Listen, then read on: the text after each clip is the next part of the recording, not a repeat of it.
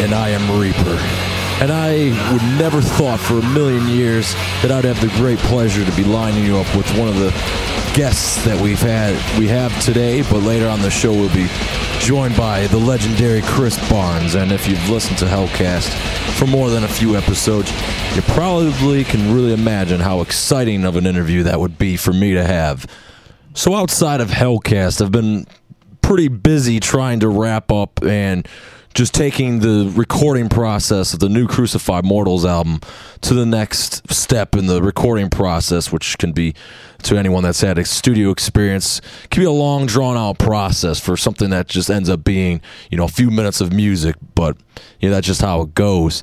And through that I've kind of had my initial thoughts that I did with a lot of things, and I was really thinking about just old recordings versus new recordings and that uh, through an educated guess and just educated period i've had this theory that the especially nowadays that new recordings people aren't as excited to hear a brand new band or brand new band to them as they are to hear something that would be otherwise new to them, especially at this point in time, since it's old material that's been you done and gone for a few for decades, uh, if not longer.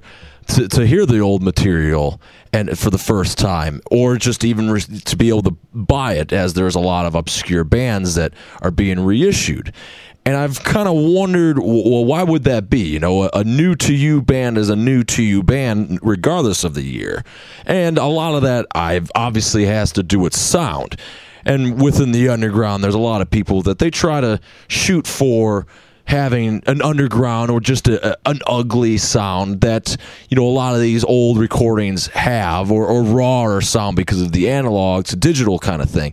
And i really kind of in a way think that's where the problem lies is because of the digital thing and not exactly because as many people would think is because that uh, well it's digital you know and it's got this different uh, recording quality to it which you know it does and it does have a different uh, dynamic or just different sound and warmth than an analog does. But i think everyone and their brother nowadays can record their band. And in a way the same back when but to a different level. And by level, meaning you obviously today you can do pretty much what would sound be at least something that you could uh, confuse someone to be a full on studio recording in the old days, you would have to go to a, a full on studio. So if you didn't have the budget and you were going to do it yourself without all the gear and stuff, you would have, you know, a, a boom box, which was, you know, popular with like Death and stuff, doing their demos and stuff. And it, you know, it had a lot of, had that really raw energy. And, and that was for the sheer sake, too, of the, the, the nature of the equipment that was used. But now, you know, if you got a $100 microphone and Pro Tools, you can really beef it up through the use of the program and fool someone that that we was just even done in a bedroom, which hell, I'm guilty of my doing myself. And I think throughout that process, the more that you manipulate it and the more that you work at it, the more it becomes less and less organic. And organic, I think, is the reason why live music is so popular or still just remains to be uh, something that people enjoy or live anything really on that note is because it is organic it, it has the human element it just has that certain character to it and the digital age doesn't with with people over manipulating it and stuff. And granted, there's a lot of great that you can do with it. You know, some people do keep it simple and just you know it's affordable gear and they just run and go with it. And there's still a lot of stuff coming out to like that. But I think that there was definitely something with the old stuff, whether it been in this a big studio band down to a boombox band. It was so it was still organic from the way that they recorded it.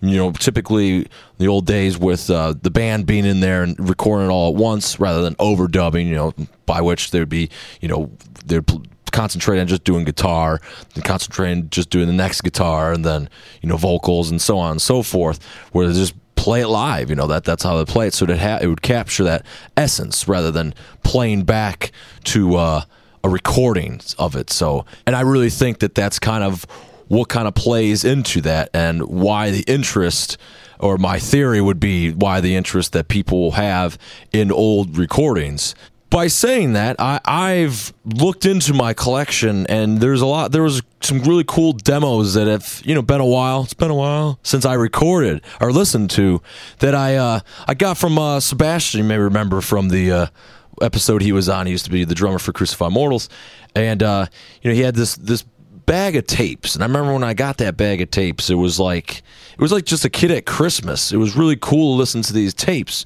where it's like now, you know, if you get like a CDR or something, it's just kind of like, eh, it's not as exciting. And I, and I, I like I said, I think it's a lot to do with uh, what I was just previously saying.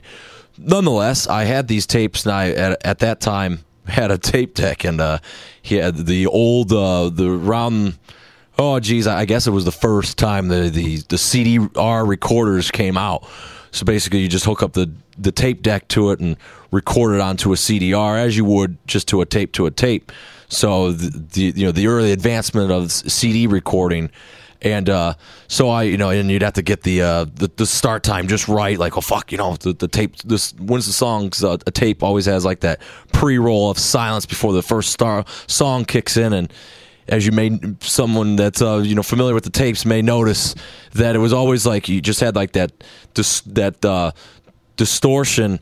And also when the, the program was going to begin like once it got to like the, the clear or past the clear film into the where the recorded uh, tape is where the program would start it would start to get louder or it would just t- change in tone, and then that, was when you knew the first song was coming up. So I remember waiting for that, and then you're like, okay, cool. So you press play on the CD recorder, and then still you had like I don't know how many seconds of silence before the first song starts, or even when the fucking even harder when the uh, songs change, you know, because on a CD, well, shit, you know, I'm gonna use this to my advantage. I'm gonna do a song separation and so it was definitely a, a very uh, amateur way of going about it, and the, the, only way you could really go about it because it was you couldn't really load it in your computer at the time, or at least you could probably, but I, I didn't know how to do it at that that time.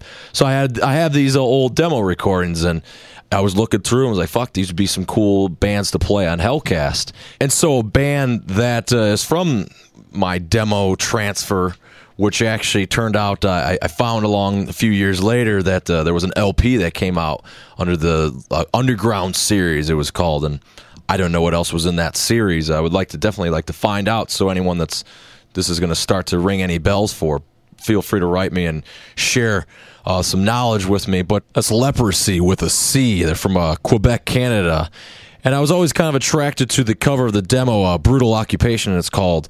It has a cool uh, cover. is like a, a, stock photo of I don't know early 1900s like hanging. Uh, it, it's it was always kind of you know a cool attraction because then and it was one of those kind of covers though that you know you see something like that and I guess maybe expect uh, like a, a, brutal death metal band or something of the like and then put it on. It's you know pure thrash and th- thrash to me that this they got a kind of a, a, unique character especially the the vocals. It's like sometimes it kind of silly i, I guess. Uh, i don't know if that would be the correct word but for having a lack of a better term i'm going to go with silly on it but uh, I've always enjoyed this demo. I was really excited when I found that LP. I was kind of bummed out the LP didn't have the cover. It was pretty much just a record in a jacket, and then it was just like black and white, and it said, uh, you know, leprosy, or actually bigger than that, underground series, and then it had leprosy, and then brutal occupation the demo. But uh, nonetheless, it's still a great demo, and uh, anyone that knows a little bit more about them, I would definitely love to hear more about them. I, I know they had, uh, I believe, another recording that I, I think I do have. But uh, at any rate, here's Leprosy with Resurrection.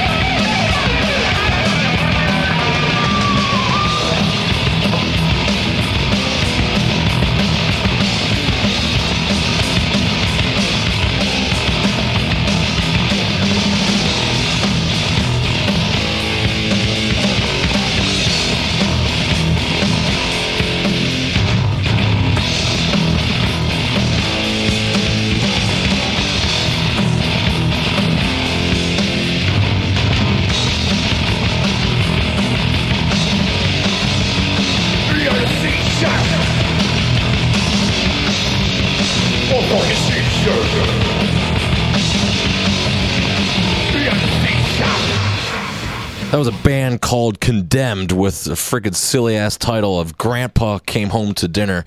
I figured it was suit him because, well, hey, I, I really like that demo. Don't know much about the band other than that demo. Um, it had some bigotry in there, so I'm, I'm sure there's going to be some people that would really appreciate that they threw that in there, especially on a song that's "Grandpa Came to Dinner." Silly, really silly title. Think even some of these other song titles are kind of dumb.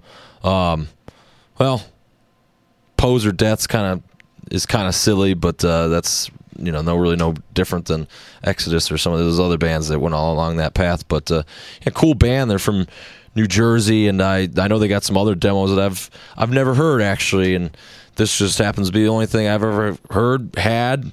Luckily, put that demo tape on the same recording uh, or same CD as uh, Leprosy, and so figured the can do a double shot with that. But yeah, Condemned and Leprosy, those are two really good bands. I always thought. And speaking of like these old bands and stuff, especially the demo material ones, and more uh, and, and true to the, to the scenario, uh, Pentagram from Chile, uh, where they only did like a demo and they have like a kind of a cult following with that demo and you know it never did anything ever since. Like all of a sudden you know however many years later decades later they come back and they finally do an album.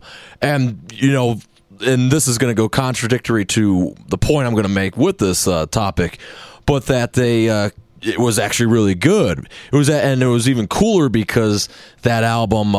The Malefice, or I, I, forget what it was called off the top of my head, but uh, they had a, a, bonus disc, and the bonus disc was them re-recording the demo songs in the studio or, or, or a higher grade studio, and uh, it was really cool. I thought because it was kind of like if the if they had done it back in the day, they'd gone on and actually did an album with those songs. You kind of finally got that album, and I think they did a real good job with it, and especially with the new album stuff. I mean, it was definitely if I was to kind of pick a reformed band that came back that probably the first one that comes to mind that I actually did enjoy and, and liked what they came back with, and you know thought that it was uh, a, a, a, good uh, comeback. Uh, usually they fall flat, and and the thing of it is, is when they it seems like when when bands kind of or anything really that's passion related gets shelved, it seems like the the the flame gets shelved with it unintentionally or intentionally, usually unintentionally, I would imagine.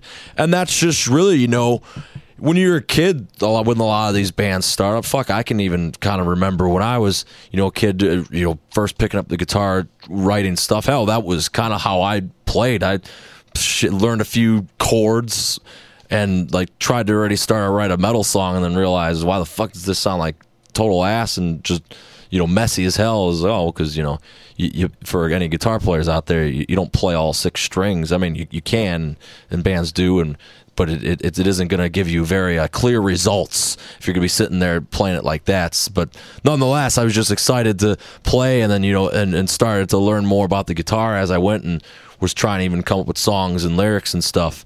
So, but and, but there's just like that energy. There's you know, I, I don't care if I'm doing it right or wrong. I thought I knew enough. You know, I'm, I'm just trying to trying to get this, and not to say that everyone has that attitude uh, or approaches it that same way, but everyone they have a certain flame, and especially when you're younger, you got time. You you can go off and you could spend hours a day playing a guitar. So maybe you didn't know what the fuck you were doing, but by the end of the day, you had a, a better understanding of it, or hell, even a, a better just fuck fuck around with it that you just crafted in your own style because hell, you had no other guidance and no other way of figuring out. And that's kind of a cool thing. And sometimes it works as a detriment to these bands that go away and come back because not so much in the case of Pentagram, but just like the case of Pentagram, how they only did a demo and you know so many decades later comes back and does an album, they the the, the initial they obviously grow up and so there's really not too much that you can do to rekindle that youth, especially, or to know what mindset you were in because it, it isn't like a, a, a teaching or or something that has a science behind it or a theory that it, you know it, it, these are the rules and the, the the way to go about it. It's like well, if there's none of that guidance, then and it was just kind of fuck around, and it's really only going to be spur of that moment. And I think for a lot of bands that and that do put out a record like that to maybe really sloppy or or just have that style to it, and then they go away, and then they come back, you know, as established musicians or dads that you know now lost the anger in their life or whatever the hell have you found Jesus, whatever the hell you know we've we've kind of dabbled on it before, you know all the all the reasons it could be they lose they just lose that. Uh, that that uh, initial flame or, or whatever direction they were trying to head in, and a lot of times it's for the worst, or you know, and especially in these these cases, it's it's just a very unique sound, and honestly, so I mean, uh, I mean, there's really no mystery as to why, because if you have no rules and you're making your own, of course it's going to be to your own beat, and you know that can serve as a detriment to these bands then that come back. And you know, we we really learned our instruments, and now we're really going to kick ass, and it's just kind of like, well fuck, now you just sound like everyone else, you know, because everyone's going to that same theory and stuff, and you know to kind of get technical with it, that's uh one of the the for me. Uh, uh, I probably maybe just even an excuse to be a little bit lazier about guitar playing, but you know to not like study music theory and stuff because it's like, well, this is just some asshole that's pretty much telling you what works and why, and you know, and that's handy to know. But who's to say his opinion's any better than mine just because it's what it's got a, a, scholarship and stuff backing it. I mean it's still at the end of the day music you know? A, a scholarship backing it would say that Linkin Park's awesome and that they know everything in the book about uh, music theory. But we all know listening right here unless it's a guilty pleasure that Linkin Park sucks ass, and I would rather put on a band that probably doesn't know the furthest thing from uh, freaking music theory to even know that that even existed, and yet they're just writing what came off their top of their head, and which just happens to be kind of the scenario with uh, what I was going to uh, delve into the next. Uh, I was going to delve into a song off the new Rigor Mortis band, uh, out the new Rigor Mortis album, and I've always really enjoyed the playing of uh, Mike, the guitar player, his his lead playing, it just the playing in general. Then you weren't exactly a reinventing the wheel kind of thrash band, but I guess in every in a way they were at the same time because they had a unique sound. You put it on, that's that's rigor mortis. They won't be duplicated, and anyone may try and may get close, but you're not. You're never gonna. There's never gonna be any two rigor mortis, and so, with that being said, they had uh, Mike. I, I've been just fascinated by his guitar playing and stuff, and listen to some of the clinics and stuff that he has done. And he would he would go about and say how you know he's just self taught, never learned music theory and stuff. Pretty much hardly even knows the notes on the neck. and uh, you know, I that's it's kind of cool to see when someone uh, can especially be successful at stuff. And and that's really kind of I think that's where a lot of passion and stuff for the underground is is because that's what a lot of people like. You know they either don't have the time to do it or just don't care. They just want to play music and that's where it's really coming from your heart. And for better or for worse sometimes but you know uh, that that's where a lot of it comes about and that's kind of the beauty of the underground is there's so much shit that if you just don't if you don't like it just turn it off you know and then find eventually find something that you do like. So nonetheless, uh, rigor mortis ties into this topic in many ways. You know, uh, being a band that they were they were gone for a while, and well, Mike's dead, so even more so. And they did this album before he died. But uh, I was I was very curious because it's like ah, you know this rigor mortis versus the earth. I I don't remember what that sounds like, but I don't remember it being very good. Uh, Freaks was cool. Uh, I, I, liked it, but it was it was different because it didn't have Bruce on vocals, and then they had a second guitar player. But it, it, it, was still they did like Six Feet Under was a song that was on their demo, so maybe that kind of helped keep the. Uh, you know the, the the origins of it uh, in, intact, uh, but it, nonetheless, it was still a little bit different. Uh, but it's still a good album, or really an EP. I think. What there's like six songs in that.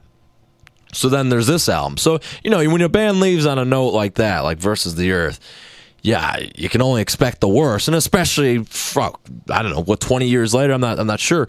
So I was skeptical. I was curious to hear the album. And much to my surprise, surprise the new Rigor Mortis album, Slaves to the Grave, is a, is a good output. Um, I, I was really shocked. I mean, it, I, I, even like the cover art, how they, you know, kept the uh, the skull guy that they had. They they incorporated him in a cool way. Uh, really kind of stuck to their guns on it. So here's a song off the new Rigor Mortis album, "Slaves to the Grave," and we'll just go with. Uh, I'm just gonna pick at random here. Uh, flesh for flesh for flies.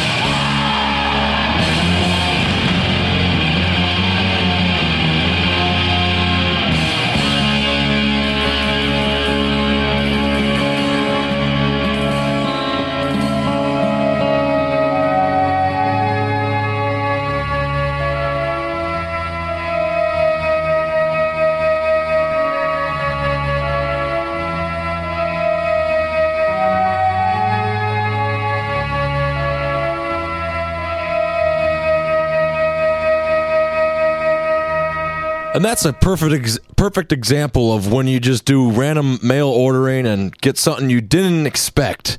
That was Hades with Alone Walking. And uh, at the time when I bought it, I thought I was getting the uh, power metal Hades uh, from uh, fuck Metal Blade or something at the. I don't even remember. There's so many damn Hades, but nonetheless, it, it, it wasn't the Hades that I got, and, uh, and, and I certainly at the time was way more closed minded and just you know thrash and power metal hungry hungry to want a black metal record. But then I got this, and it's like fuck, that was like really good, and uh, you know I, have I've liked it ever since. I found. Uh, a, a particular demo too. Uh, that's something that uh, I really enjoyed. I went on and I listened to the album. Then you know, years later, I, I it was kind of just one of those things. You know, you get it, you knew you liked it. wasn't like it was a, a, totally obscure band, but obscure enough to where it's like not always in your face, flashing forward to like listen to me, listen to me. So kind of forgot about it, and you know would, would jam it, uh, jam the hell out of it when I first got it, and you know forgot about it through the years, and then kind of became one of those things like, oh yeah, fuck yeah, I need to listen to that. And uh, so the albums were reissued, and it was like, kind of like, oh shit, yeah, the, you know Hades. I, I've never actually heard the albums; I just only heard the demos, and you know pop, popped on the album, and uh, you know immediately went to uh, Alone Walking or Unholy Congregation, whatever the hell some of the songs that were on that, and didn't like them as much as the uh, the demo versions, but I, I, think they're due for reviews. You know, as we've talked about on the show before. You know, sometimes you're not in the right mood or something. But uh, you know, especially when you're acquainted with a version, uh, hearing a new one can especially be you can kind of throw you for a loop there for a second, and that's kind of why you know there's been numerous times just even as a uh, you know, being in a band where it's like, you know, you don't really want to sit there and listen to when you're when you're recording the thing. You get, you know, a rough mix, just your, your progress more or less. You don't want to get, you don't want to keep listening to and listening to and listening to it uh, for pleasure at least, because sometimes you get so well acquainted with it that when there's like a, a necessary uh, tweak or something you got to do on it, then it's like, ah, fuck, you know, now it doesn't sound as good. And I, I don't don't recall if there's been ever any projects for me that that's actually happened with, but I've definitely known some guys or jammed with some guys that they've done that. It's like I don't like it as much as the the rough mix, and it's kind of well, why the fuck did you keep listening to the damn thing? And you know kind of write that as it was embedded in your mind more or less. Because that's all it's about, you know, is you embed it in your mind and it's not like it was a, a, rare transfer or something, but I just figured it was kind of long overdue. I, I've always enjoyed the first Prong album, so I figured, what the fuck? Like I, you know, we haven't played Prong on here, so uh, in my veins is I, I, one of my favorite songs on there. I just I really like how how it you know, it speeds up slow. It starts out slower and then speeds up and stuff. It's just got a really cool guitar sound on it. Just uh, I think a, a pretty unique record. I, I've never really met too many Prong fans and especially uh, when I was really into like really jamming it and getting you know familiar with it. Just like you know, everyone would kind of stink face it, and you know through time meet him, and it's like you know, fuck yeah, you know. So maybe there's a bunch of people that are just not familiar with that, and they they hear prong and they think snap your fingers, snap your neck, or some of that industrial shit. And Tommy Victor with dyed blonde hair or whatever the hell he ended up doing, jamming with Rob Zombie and crap like that, and. I don't know that that that's not the prong I liked, it certainly ain't the prong that I know. Well, hell, I never thought that I would have the opportunity to be introducing this man, and I, I sure as hell didn't think that he'd be coming on the show. But uh, what can I say? I mean, he's a death metal legend, and well, for me, a, a comedic genius, as some may know. And uh, well, fuck, what else could I say? Just let him do the introducing. Well, I, I think that kind of says it. Uh, yeah, this I guess is Chris so. Barnes from Six Feet Under. Tis the season, and last year was the season in which we were very excited to have been given the opportunity to play some of this the clips from Graveyard Christmas, which was going to be the next Six Feet Under album, and uh, obviously the title kind of lends a little bit more to it. So of course we are going to jump on that. I mean, I, I, couldn't be any more excited to hear a Six Feet Under cover, especially covers out uh, Six Feet Under's covers album.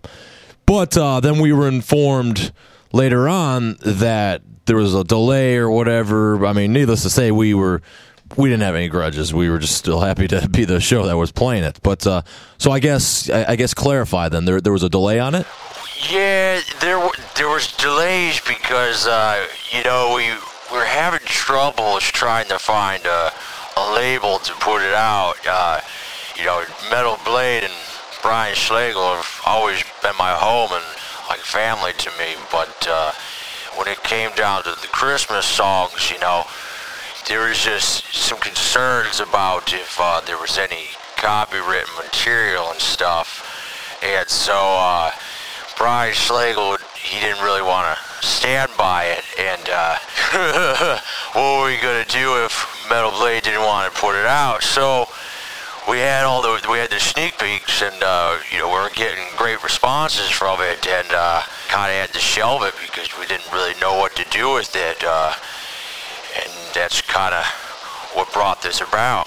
I'm sure this is probably the number one question people may have asked you, and I certainly have to know why a Christmas album. Well, we we chose uh, to do a Christmas album because you know I've been doing death metal for quite a long time, and uh, you know just write about the same stuff, and you know we do a lot of cover out songs, and uh, I just figured it would be good to kind of give back to the audience that have uh, the fans that have supported my career so far, and uh, just figured, you know, what better way than to uh, kick ass with some uh, Christmas songs, and uh, you know, some people didn't know how to take that, including the band, but you know, once they saw heard the finished product, they're just kind of like, oh, you know, that that's uh, that's definitely some good stuff. So, uh, you know, I I guess the proof is in the pudding, as they say. Right, but like, are you worried that like people would think it'd be silly though? That would be definitely my follow up question, as it is. Like I said, you know, people were kind of uh, they didn't know exactly what to think of it when uh, when I brought up the idea of doing a Christmas cover album, and uh, you know, it was it was just uh, I guess I was kind of worried, but uh, you know, I'm just. Uh, I just figured it was a good idea, and uh, some of my ideas that people kind of question in the beginning, uh, you know, they just uh, you just gotta persevere and you gotta stick with it. So I, I think that's uh, kind of what happened there, and I don't I don't think it's silly at all. I, what's what's wrong with uh, making death metal Christmas too? So when we did do the sneak peeks last year, um, there were a lot of people, from what to my knowledge, were saying, you know, they they really liked the way that your vocals sounded, and they're giving it props, like you know, holy shit, he sounds like you know back uh, on Tomb of the Mutilated and stuff, and even some people were kind of tearing you apart there, Chris, uh, with your current stuff, uh, saying that there's there's a big overall improvement to your vocals than there is on the latest records that you have done. What would you say to that? Oh, I guess, I mean, uh, improvement, I, wouldn't say that there's an improvement. I mean, uh, I've always sang the way I've was, you know, was for the time. I, I think that when you, maybe you notice when you hear the album, we kind of went for a, a, twisted sister kind of thing, and uh, you know, I we, we used six feet under songs and then we uh, you know, put Christmas lyrics to them.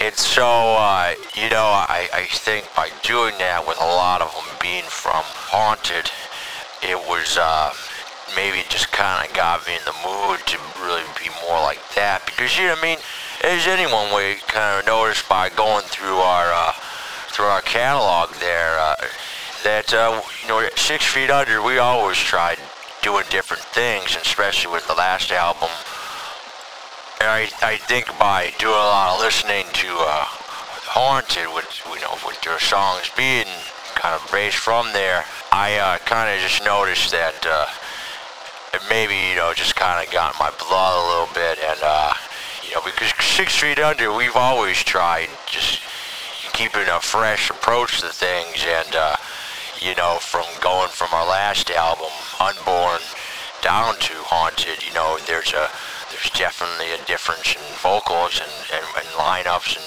it just sounds a lot different. You know, we always kind of keep pushing things and keep trying doing stuff. You know, we don't want you to just to, to get what you expect, but also to get what you expect. If you if you know what I mean, I, I an improvement. I mean, I, I wouldn't I, I think that any, every release that I do and uh, you know the current vocal performance that I've had is the the best. So I, you know, I practice every day. I, I, you know, I do this for my living. This is my craft. This is my art.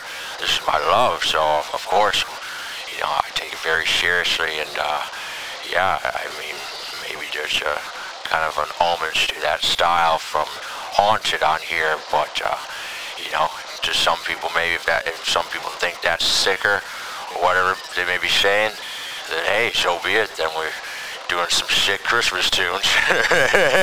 well, here it is. Then Graveyard Christmas is coming out here shortly, and uh, from what I gather, there's some special details to the release. It isn't just your everyday release. So go ahead, Chris, and you can fill us in on the details. Like I said, with the with the original release, the, the plan behind it was uh, to uh, to do you know a uh, to give back to the fans, and I figured what better way to Christmas. I you know I always, I kind of got the idea when I was uh, I forget when it was, but uh, I I was watching a Buffalo Bills game, and uh, you know I it's snowing and all this stuff, and it was pretty much like a whiteout, and uh, you know I, I I'm from Buffalo and I've, I've got a, you know, hometown at heart kind of thing and just kind of looked out and I saw that there was uh, just palm trees and stuff and, you know, a little bit of home was not within me and I, I figured that, uh, you know, what better way to kind of bring back a good feeling of and give it back to fans than a, than a Christmas album. And, you know, we, we do, we obviously fond of covers and do Christmas songs, you know, and introduce kids to songs that maybe they don't know or get them in a different spirit of Christmas that they didn't otherwise feel. So, yeah, uh, we're going to do a, we're keeping it free and we're going to give it back to the fans. Uh, and we're doing a self-release and just a limited release that'll be available uh, for download. Anyone that you can download for free and I guess that's just Six Feet Under's way of saying Merry Christmas and thank you for all the years of dedication to Six Feet Under and to myself, Chris Barnes. Well, probably the shortest interview we've ever had, but I appreciate you coming on, Chris. Well, I you know, appreciate uh, you giving me the chance here, Reaper. Uh, from what I gather, you're a negative kind of dude. so uh, well. don't give it uh, too much of a rip on, I guess, if you're going to go that way. I'll do my best. French there. no, no, man. I mean, it's all in good fun. Thank you. Oh, oh, oh, oh, oh.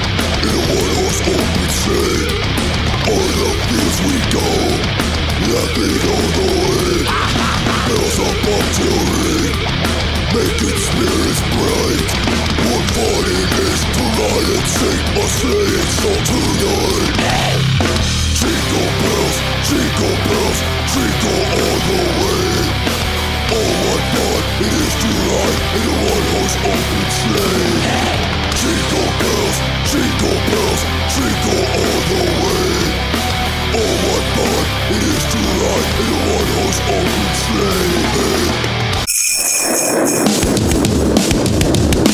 Get those with balls of molly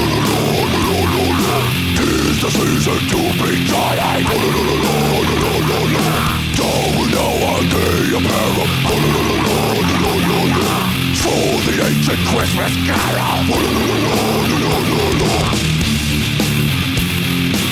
Ho, ho, ho, ho, ho! Have yourself a merry little Christmas Make the Yuletide gay From now on our troubles will be miles away.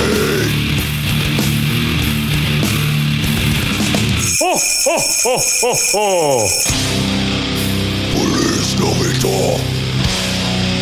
Feliz Navidad. Feliz Navidad. No sila aparentistina. I wanna wish you a Merry Christmas. I wanna wish you a Merry Christmas. I wanna wish you a Merry Christmas from the bottom of my heart.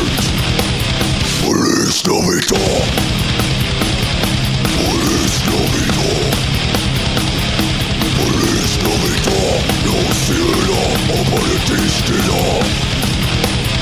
Ho, ho, ho, ho, ho. Frosty The snowman was a jolly, happy soul. With a corn cup pipe and a bunting nose To eyes made out of cold Frosty the snowman a fairy tale they say He was made of snow and children know He came to life one day Bubbly fucked up, bubbly fucked up, look at Frosty go. Bubbly fucked up, bubbly fucked up, over the hills of snow. Bubbly fucked up, bubbly fucked up. Ho, ho, ho, ho, ho.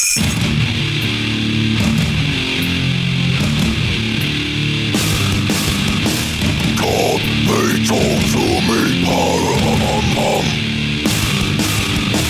A newborn king to see, Our finest gifts we bring, To lay before the king,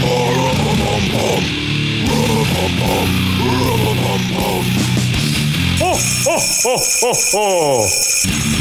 Silver bells, silver bells. It's Christmas time in the city. Ring a hear them say. Soon it will be Christmas Day. Ho, ho, ho, ho, ho.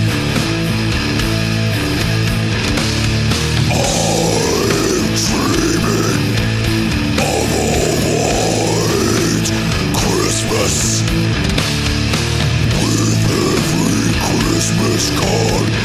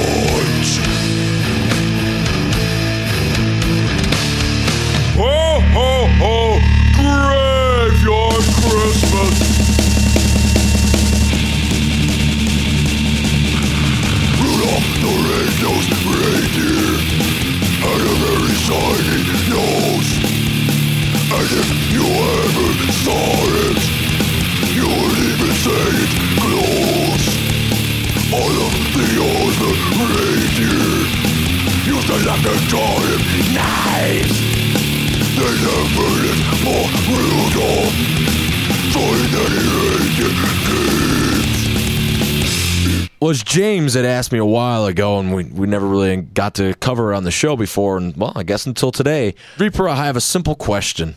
Are there too many rules in the heavy metal culture? While I, I would at glance be inclined to say, yes, there are. While thinking about it in preparation for the show, I have a contradicting kind of answer to it to say, maybe not so much.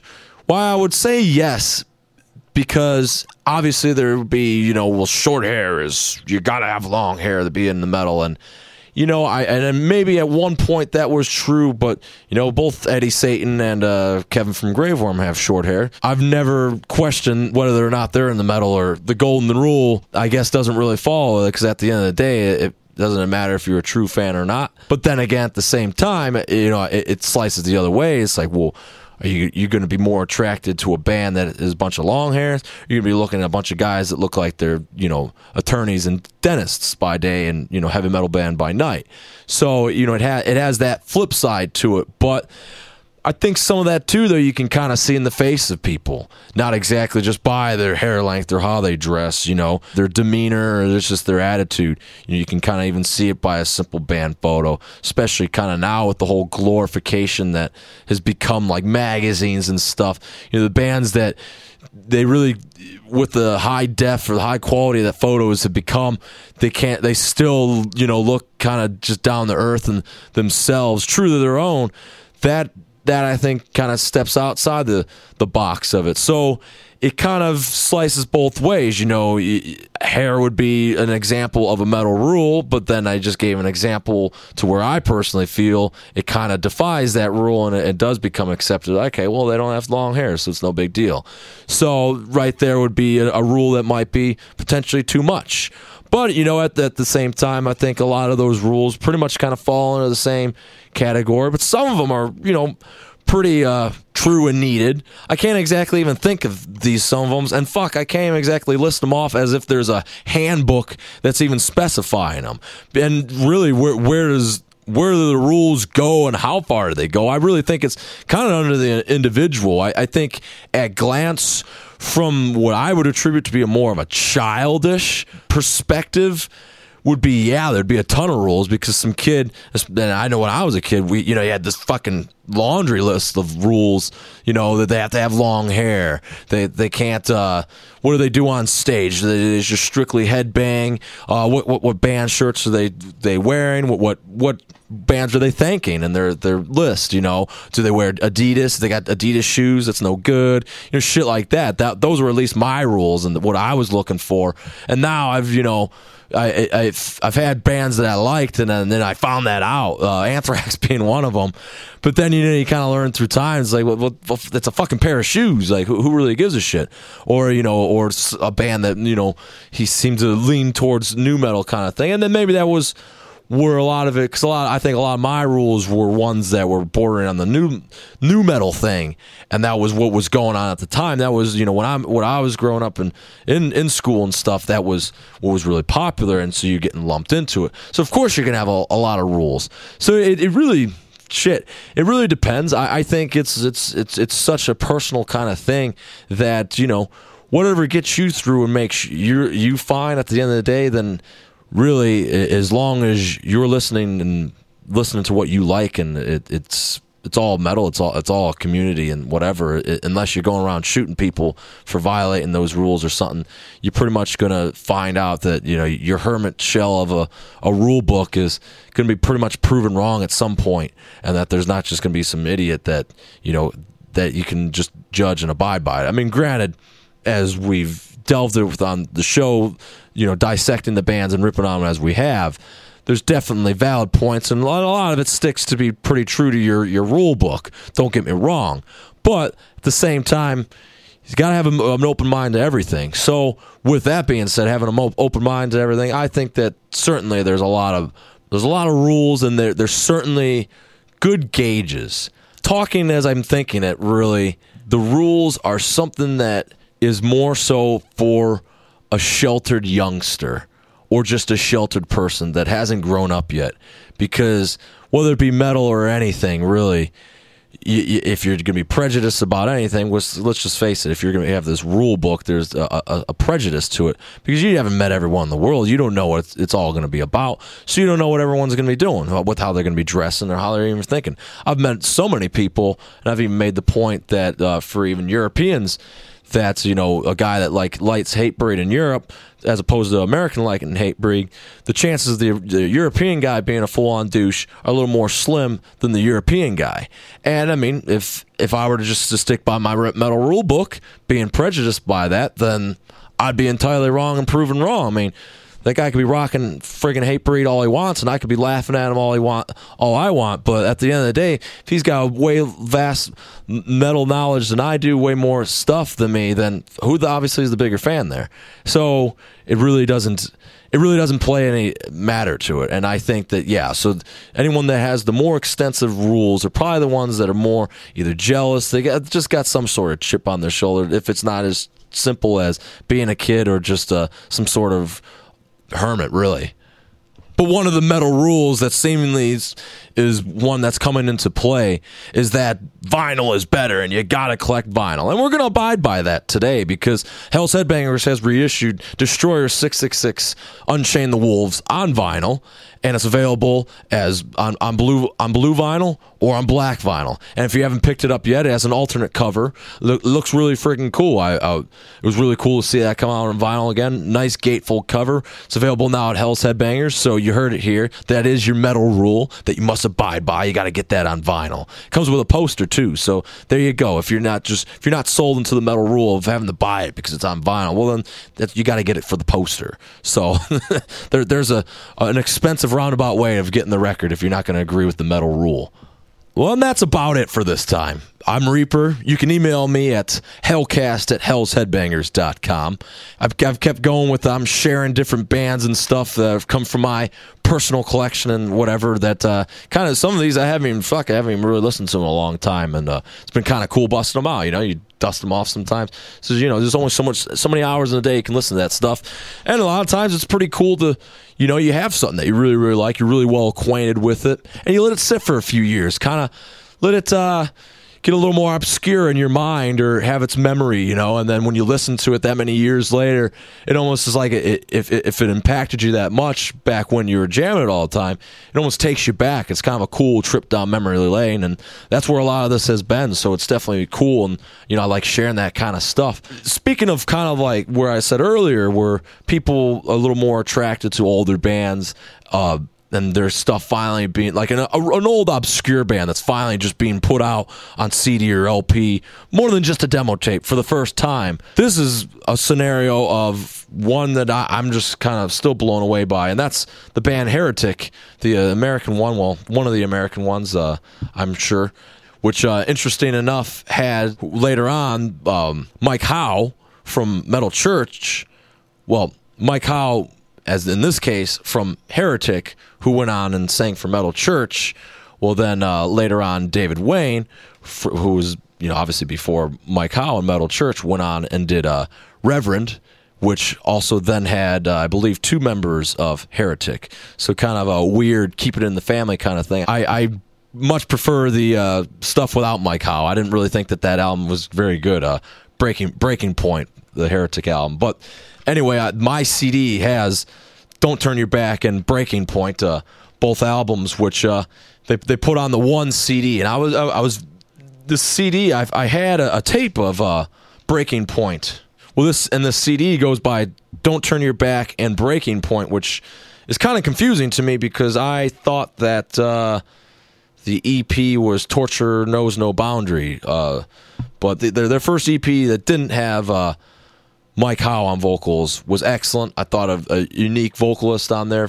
I've I've kind of forgot his name already. It was great stuff, and I always had a tape of it. So I finally I, and I got an LP of it.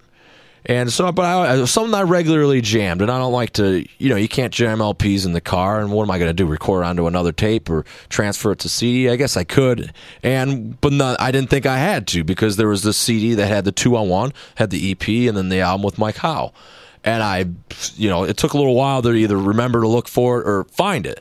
And I finally found it. I get the damn thing in the mail, pop it on, and much to my surprise, the, the EP Torture Has No Boundaries, which I thought the goddamn thing was called, but according to this thing, it's probably even got another freaking thing, or maybe I'm just talking on my ass and it really is called Don't Turn Your Back. Nonetheless, it's got it on here and it sounds like shit. It, it, it does like there's it sounds like an MP3. I mean maybe I'm maybe I'm the only one in the listening audience that knows the difference, but with a highly compressed MP3, you can first foremost hear it in the cymbals. Like they got the weird ring. Like when you just hit it, rather than a cymbal, you're having that decay. It's like it sounds like crystallized almost. It just sounds like shit. And that, and this is what this is exactly what this sounds like. Shit. But nonetheless, it's great music. So here's the shitty sounding version that I'm going to play of Whitechapel. I think that's kind of a cool Jack the Ripper kind of uh, song. And then after that, we'll I'll end the show with uh, the Horde of Torment. Really cool band. Uh, kind of always remind me when I when I, I played the band False Prophet one time in the show, and I highly recommend anyone listening to it that's like, oh yeah, False Prophet, they're a good band, to pick up the the the compilation CD that came out, talking of an old band that's been reissued. Uh, but somehow, Horde of Torment and False Prophet remind me of one another. They don't sound alike, but they, I guess, the vocal style because it's like almost at least on the, the false prophet uh, sign of the cross demo, he's got like a kind of a, a punk voice. And same with Horde of Torment. You know, it isn't trying to be like, or, you know, a tough or monster voice. It's just kind of like a guy, you know, just yelling more, more like like punk is, you know. And uh, so maybe that's what I attributed, or maybe because I just heard them at the same time, and both demos uh, re- repeated on the, were one sided. So once you flipped it over, it was the same program on both sides, or maybe it was all the above. Nonetheless, I, I love the Horde of Torment, and uh, I'm going to stick with the the title of the demo, "Product of a Sick Mind." This is actually another band I, I stumbled across an LP of this demo, and I, I was very happy. I, I hope that uh, their stuff will be reissued one day too. So. So here, here's Her- Heretic with Whitechapel, and then after that, to end the show, will be the Horde of Torment with Product of a Sick Mind. Thanks for tuning in the Hellcast. We'll talk to you next time.